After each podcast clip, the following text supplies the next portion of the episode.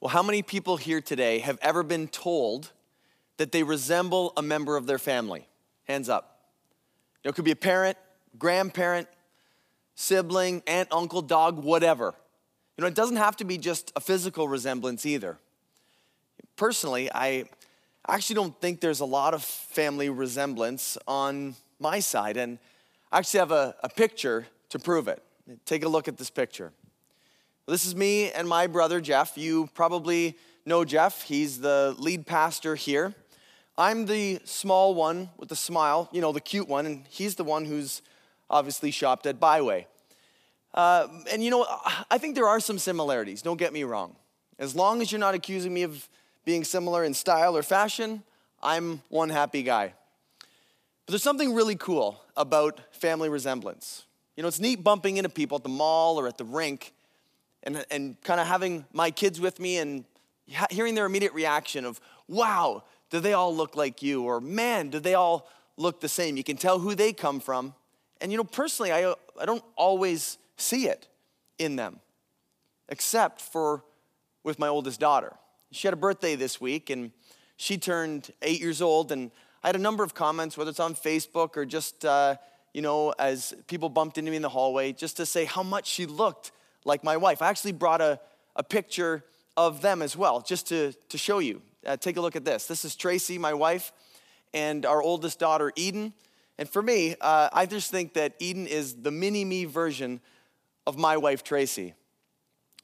Well, my boys have been uh, bugging me lately, and uh, they've been bugging me about um, a certain color of hair that has been increasingly appearing above my ears. And finally, this week, I kind of called a timeout, knowing we were going to talk about this. And I said, hey, listen, you can bug me all you want, but basically, what you're doing is you're making fun of a version of yourself about 30 years from now. And I'm not sure you want to do that. But there's obviously some physical similarities to family resemblance. But you know, there's a lot more to this conversation than just physical appearance and physical features, isn't there? There are other similarities as well. Even things like mannerisms that have been passed on through generations, or sayings that can be traced back to a, a parent or a grandparent. There's oftentimes when I say something and I can hear my dad saying it. It's kind of crazy. There are emotional tendencies or reactions to various circumstances that are now inherent to who we are and how we feel certain situations. There are behavioral consistencies as well. But maybe the most significant are the relational similarities and the patterns of relating that we've watched and experienced that have become ingrained in us and are a significant influence on how we engage in everyday relationships and how we treat those around us. You know, they're the kind of things that make it cliche to say things like the apple doesn't fall too far from the tree. You know, or like father, like son, or you know, my personal favorite that I use with my wife, you're just like your mother. Obviously, only to be used as an incredible compliment to my fantastic mother-in-law.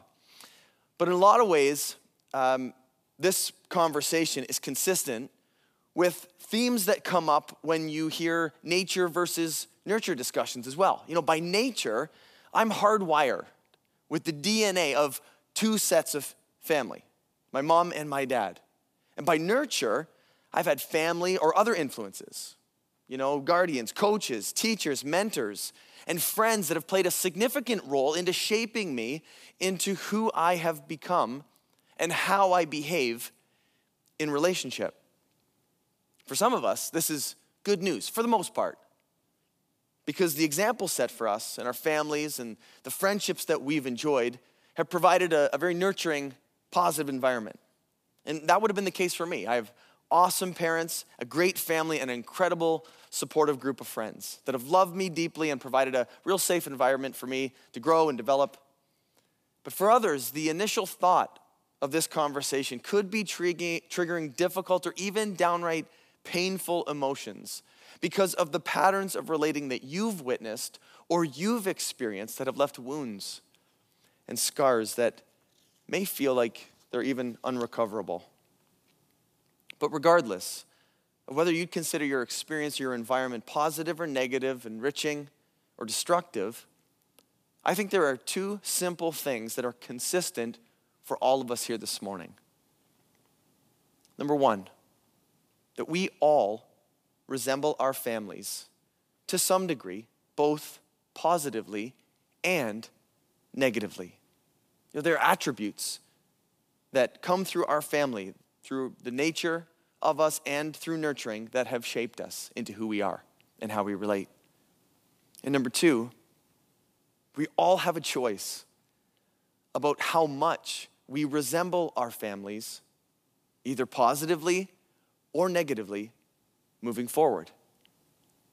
You know, at this point, I feel it's important um, just to say a couple of things because I think it would be easy for us to, for some of us to immediately move into feelings of uh, blame.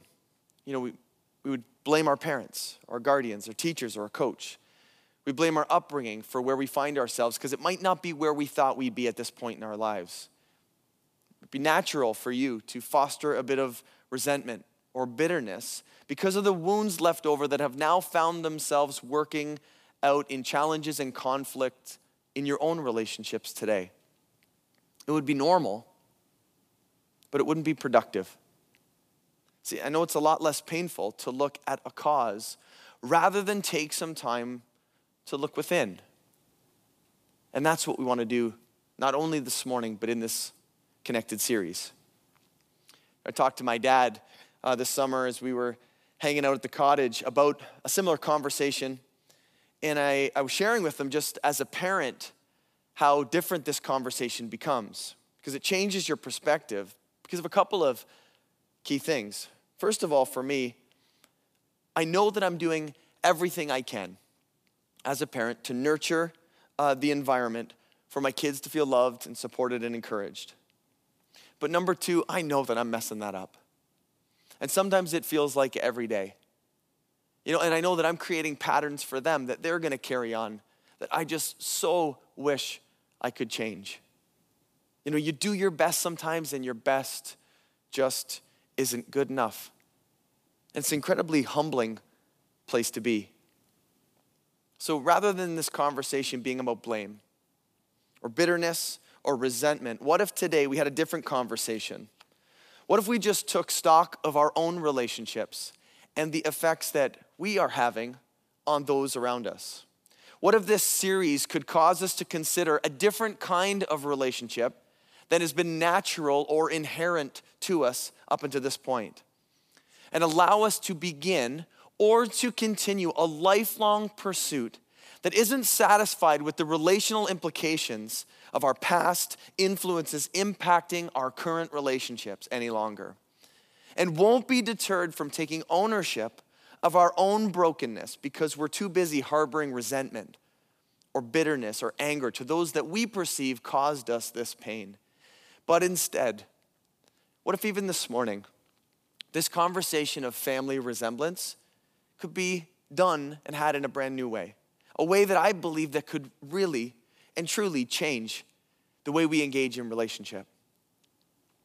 This morning, I, I thought that it, there was an appropriate scripture that would kind of set a foundation for the whole conversation of this series and almost be a call to action for all of us. And that's found in 1 Peter chapter 1, starting at verse 13. This is what it says.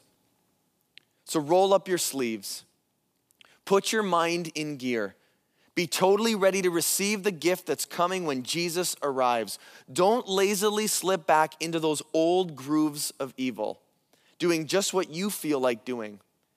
You didn't know any better then, you do now. As obedient children, let yourselves be pulled into a way of life shaped by God's life, a life energetic and blazing with holiness. God said, I am holy. You be holy. For a little context uh, this morning, I thought I would start by telling you a little of my story, of my journey. This whole idea about relational patterns or family resemblance started for me about five years ago. It was in a season when Tracy and I were struggling to get on the same page. You know, after 15 years of marriage, we have had an awesome experience. I have an amazing wife, and we're normal. We've had some seasons in the last 15 years that have been just plain tough in our relationship. As a side note, it kind of made sense in these seasons of something that uh, we were told in our very first premarital session ever. It's a warning that we were given. It's like the very first thing. We sat down in the pastor's office who was going to marry us. And he kind of leaned back and he crossed his arms and he looked at us. The very first thing he says is, You know, you get married to fight. Immediately I was like, you know, you know, wow, that now that is inspiring. That is that is life changing right there. Trajectory setting. No, he said again. He said, no, no, no, I'm serious. He said, you get married to fight. And obviously, he could see the look on our faces, the horror or confusion of the naivety and idealistic nature of who we were all of a sudden getting shattered. And he, and he started to explain. He says, No, listen to me. He says, Think about it. And this isn't just for marriage, it's for every relationship. You've got two people that you're trying to connect and bring together, and they have different pasts, backgrounds, different upbringings, different values different desires, different outcomes. They want different things. They have a different goal in mind, and you're trying to bring those people together. And he said, even think about it from a spiritual perspective for a second. So you have person A, and this person has a sin nature, a natural tendency towards sin. And then you have person B, who also has a sin nature, a natural tendency towards sin, and you're trying to bring them together. He said it's not a grade six math equation when two negatives come together and make a positive. He said that's just not how it works. His point was simple. We are all a little bit messed up. And we all have baggage that we bring into each and every relationship, which makes conflict inevitable. And he was trying to challenge us to see our relationship as a necessary tool to be refined in our character and allow God to change us. All of our relationships offer that same challenge and opportunity. So, back to five years ago, Tracy and I were engaging in one of those predicted experiences and exercise. We now refer to these seasons as intense fellowship. And in this particular season, as would be common in many of the seasons at our house, my sin nature seemed to be providing a disproportionate amount of the discussion material that was creating issues in our marriage. In all seriousness, Tracy was really hurting, and in a number of significant ways. There's areas where certain behavior of mine repeated over a number of years had just worn her down. Aspects of my character were addressed for what they were sin and brokenness. But maybe the most unique part of this particular conversation and this season of our life was something that stood out to me was one more thing, a third thing. I felt a hopelessness and a helplessness that I hadn't before. As I listened to my wife share about the things that she needed from me relationally and in particular emotionally. And at first I really didn't know why I was feeling like that. After hours of conversations over weeks and months, literally auditing our entire conversation to make sure that I had heard what she was trying to say. And through a lot of tears, I still felt lost. And as I look back, I think that was primarily due to the fact that I understood what she was saying.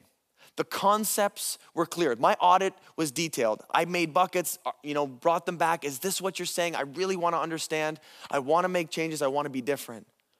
So, what she needed from me was obvious.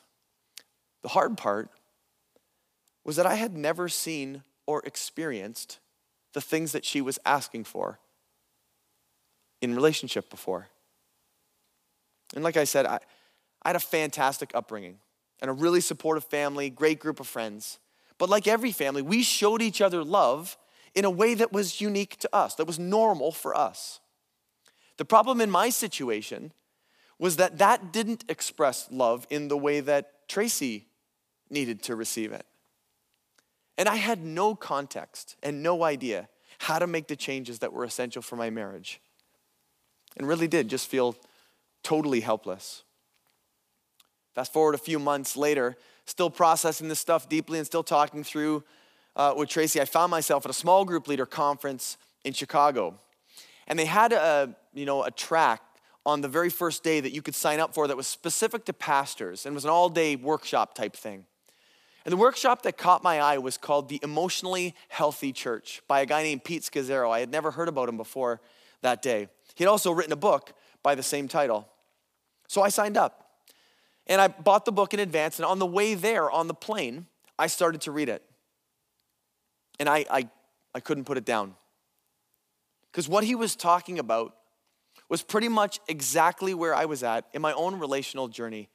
Thinking through things like family resemblance and you know, how it's normal to have similar, uh, you know, behavioral tendencies and emotional responses as our families, extended families, and our significant influences.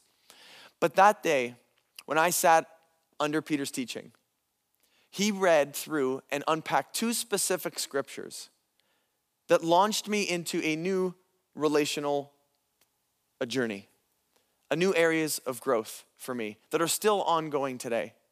But it was almost for me like it was a line drawn in the sand. And I look back and it was really a spiritual marker, a time where I can see the hand of God really change me in specific ways. So I want to read those things for you, and hopefully, as we unpack them, they could be a line in the sand for someone here today as well. First passage was found in Numbers chapter 14, and it starts in verse 18 and says this The Lord is slow to anger and filled with unfailing love forgiving every kind of sin and rebellion. But he does not excuse the guilty. He lays the sin of the parents upon their children. The entire family is affected, even children in the third and fourth generations. So in the Old Testament, there were statements that God makes like this in a number of places. Sometimes in the church circles, we call this the concept of generational sin. And what it does not mean is that every time you kind of tell a lie or make a mistake, you know, your kids and your grandkids and your great grandkids are going to pay for it. See, in the Old Testament, it was specifically addressing um, uh, sins, Israel's sins getting punished, and a specific sin, the sin of idolatry. See, the Israelites had made other gods which led them to a way of life far from the one that God had invited them into and clearly outlined for them. See, God's desire for them and for all of us was that there would, there would be no other gods before him, no other priorities before him. That he would be the one that we would follow with our whole heart in every aspect of our lives. You know, but in making that choice, to have other things of equal or even greater importance, um, the Israelites, just like us, deviated from the moral, the social, and even the relational instructions that God had given them. God was clear with the Israelites that when we make those types of decisions, those choices to deviate from God's design with how we live our lives and how we treat those around us, that has impact on those that we are relating to. The entire family is affected, even to the third and fourth generations. Frankly, I actually don't think this concept is all that complicated. I think we get it. Our sin, our brokenness, experienced by those that we relate to, affects them, sometimes deeply. I don't think it's just a warning or an implication for parenting or biological family life. I think we get this in friendship, in a relationship in general, that our sin has consequences. When our nature and character doesn't line up and reflect God's heart, people can get affected. And sometimes that can have long term effects. The second passage that Pete read that day after you unpacked the Numbers 14 was found in Exodus chapter 20, second half of verse 5. It's a very similar start, but listen closely to what this passage says. I, the Lord your God, am a jealous God who will not tolerate your affection for any other gods. I lay the sins of the parents upon their children. The entire family is affected, even children in the third and fourth generations of those who reject me.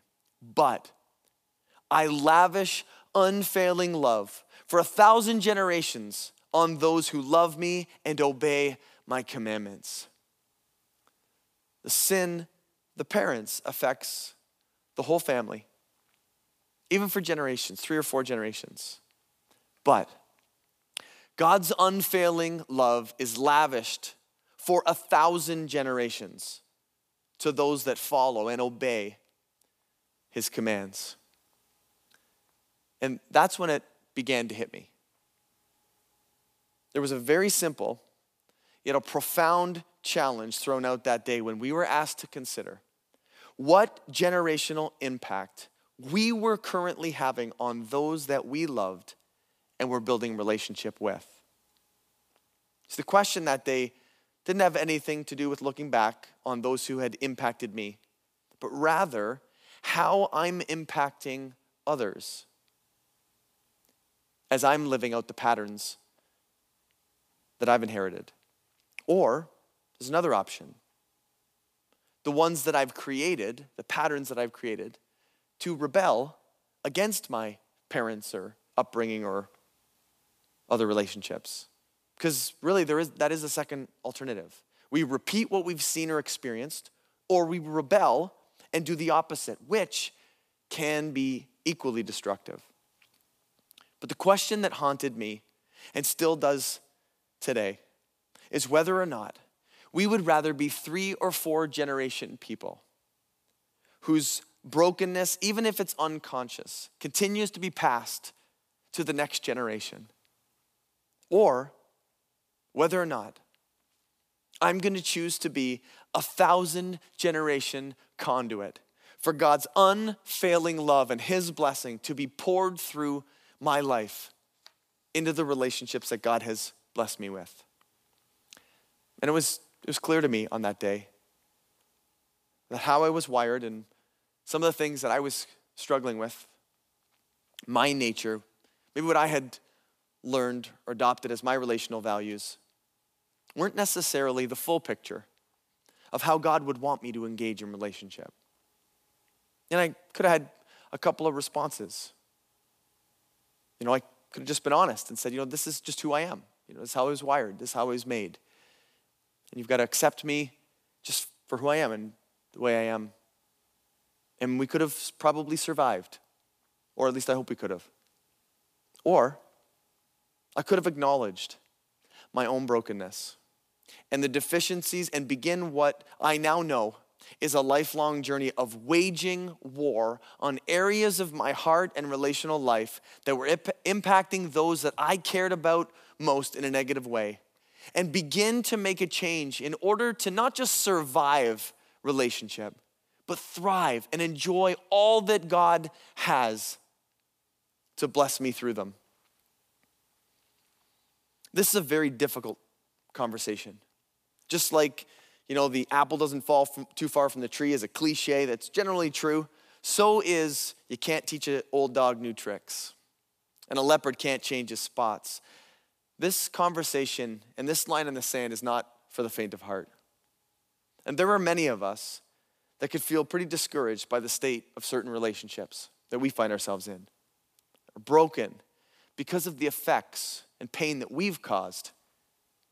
Or maybe we're just lost or helpless, like I've shared a little bit, because you just don't know what it would actually look like to make the changes that you need to make in order to relate in new ways. But for me, I, I believe that there's hope. I believe that there's hope for your marriage as we begin to make some of these internal decisions about being the kind of person that God has created us to be. I believe there's hope to rebuild those relationships with our kids that have been fractured because of our brokenness or our sin or our mistakes. I believe there's hope to restore friendship and relationship and business partnership. I believe there's hope to restore our hearts to the way that God designed us to live. So, where do we go from here? And what would it look like to engage in a new journey of family resemblance? Well, there are a few passages that I'd like to, to walk through that I hope can be a challenge and an encouragement as we begin this journey together in this series. If you have a Bible, you could turn to Romans chapter 12, and I'm going to read from verse 2, where it says, Don't copy the behavior and customs of this world, but be transformed. But let God transform you into a new person by changing the way you think. Then you will learn to know God's will for you, which is good and pleasing and perfect. I love the start of that verse. Don't copy the behavior and custom of the world. You don't have to reflect and resemble the life that you used to live. See, we don't have to be and do what we've always been and done. In fact, to do that would actually be the opposite of the teaching that is central to the gospel. Because Jesus Christ died and then he rose again, so that you and I didn't have to be who we've always been and do what we've always done, but instead, we could actually be a brand new person transformed more and more each day into the person that who would reflect God's nature and character to a lost and broken world and impact our relationships in new ways. I love uh, in Second Corinthians chapter 5 how Paul reminds us of this incredible truth of a fresh start that's available for each and every one of us even today. He says in verse 17, this means that anyone who belongs to Christ has become a new person. That old life is gone, a new life has begun. God wants to give each and every one of us a fresh start, a new life, one that resembles not your family of origin, but His family. Regardless of whether or not your experience up until this point has been positive or negative, we have been invited to be bearers of God's image to the world. Our family of origins, our own relational history or baggage, does not define our resemblance and our identity any longer. But by the person of Jesus Christ, we have been freed from our hurts, our habits, and our hangups, and empowered by His very presence within us, by His Spirit to allow us to live a life that reflects a new family resemblance, his family resemblance, and bear his image to the world. The big question for all of us this morning is whether or not we've been satisfied or content, or maybe even just complacent in our relationships, to just continue the way of relating that is most comfortable with us, that's natural to us based on our wiring and our history, or whether or not you would join us in the pursuit to be transformed from the inside out into the people that God has always dreamed that we could become, resembling Him to a world that so desperately needs to know of His love, His acceptance, and His grace. And I believe that the primary way that they're going to experience those things is through a different kind of relationship with you and I as I reflect on the two realities, the two statements that we read at the beginning. Number one, we all resemble our families, both positively and negatively. And number two, we all have a choice about how much we resemble our families, either positively or negatively. And as positive as our upbringings may have been, and as grateful for the influences in our past that we are, there are decisions that we need to make. There were decisions that I needed to make in order to become a thousand generation person rather than a three or four generation one. See, for me, five years ago at that time, there were a few key things that I knew God, need, God needed to make new in me you know, dealing with things like my temper, you know, or issues of control. But probably the main one that's been the toughest battle and the one that I know I need to wage, wage war on the most, is, and what kind of made me feel so helpless in those seasons, was learning how to appropriately express myself and use words to show love, to build into relationships, to compliment, to encourage, to express love and affection verbally, to do what Paul encouraged in Ephesians, to use our words to build up, to make strong rather than to tear down. For you, it could be identifying other things, things like impatience or impulsiveness, or maybe being negative, or maybe heart issues like dealing with stuff like lust or judgmentalism, anger, or many more. I'm not sure what it is for you. But as you survey or begin to think about the patterns of your relational lives, the deficiencies and the sin tendencies that have caused conflict in your life, and we're gonna take some stock and do some work in just a little bit with your location hosts to actually take some moments to consider that. But perhaps you can begin to identify some areas this month that you're gonna join me to wage war on so that God can make us new in the way that we relate. And you know, you may never have considered the relational patterns of your past and how that affected you. And to be honest, that's not the part of this conversation that I want to get stuck on. For me, it was helpful to audit in order to have an accurate picture of where specifically I felt God needed to change me so that I could be a difference maker. Not so that I could be bitter or harbor resentment or get back on somebody, but so that I could be inspired to process my new identity in Christ and what that ultimately meant for the way that I move forward as a representative of His to a lost and broken world, not a representative of my earthly family, not any longer, but of Him, the one who saved me from my past in order to give me the resources that I need to have a different future, a brand new life and relationship. Learning how to relate to my family, to my friends, to the world in the way that He has related to me.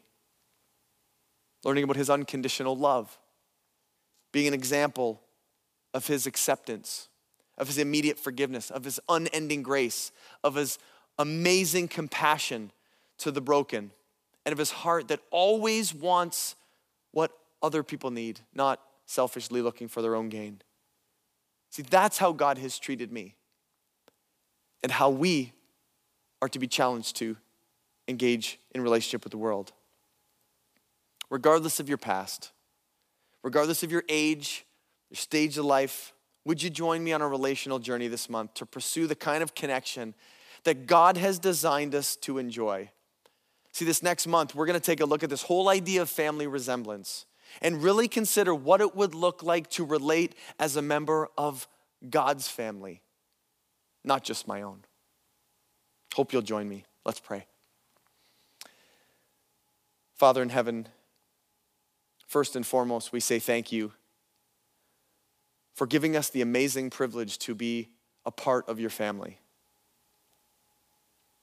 Thank you so much that you have included us in a part of your plan to be an example to a lost and broken world of what it really looks like to be in relationship with you. God, we open up our hearts to you even right now. And if we need to be broken, we ask you to break us. If we need to be disciplined, we ask that you would do that. But all of us sit before you and cry out to you begging to be changed so that we can live a life that reflects your family, not just our own, so that more and more people can see you for who you are through the way that we engage in relationship. Help us to do that. For Jesus' sake, we pray. Amen.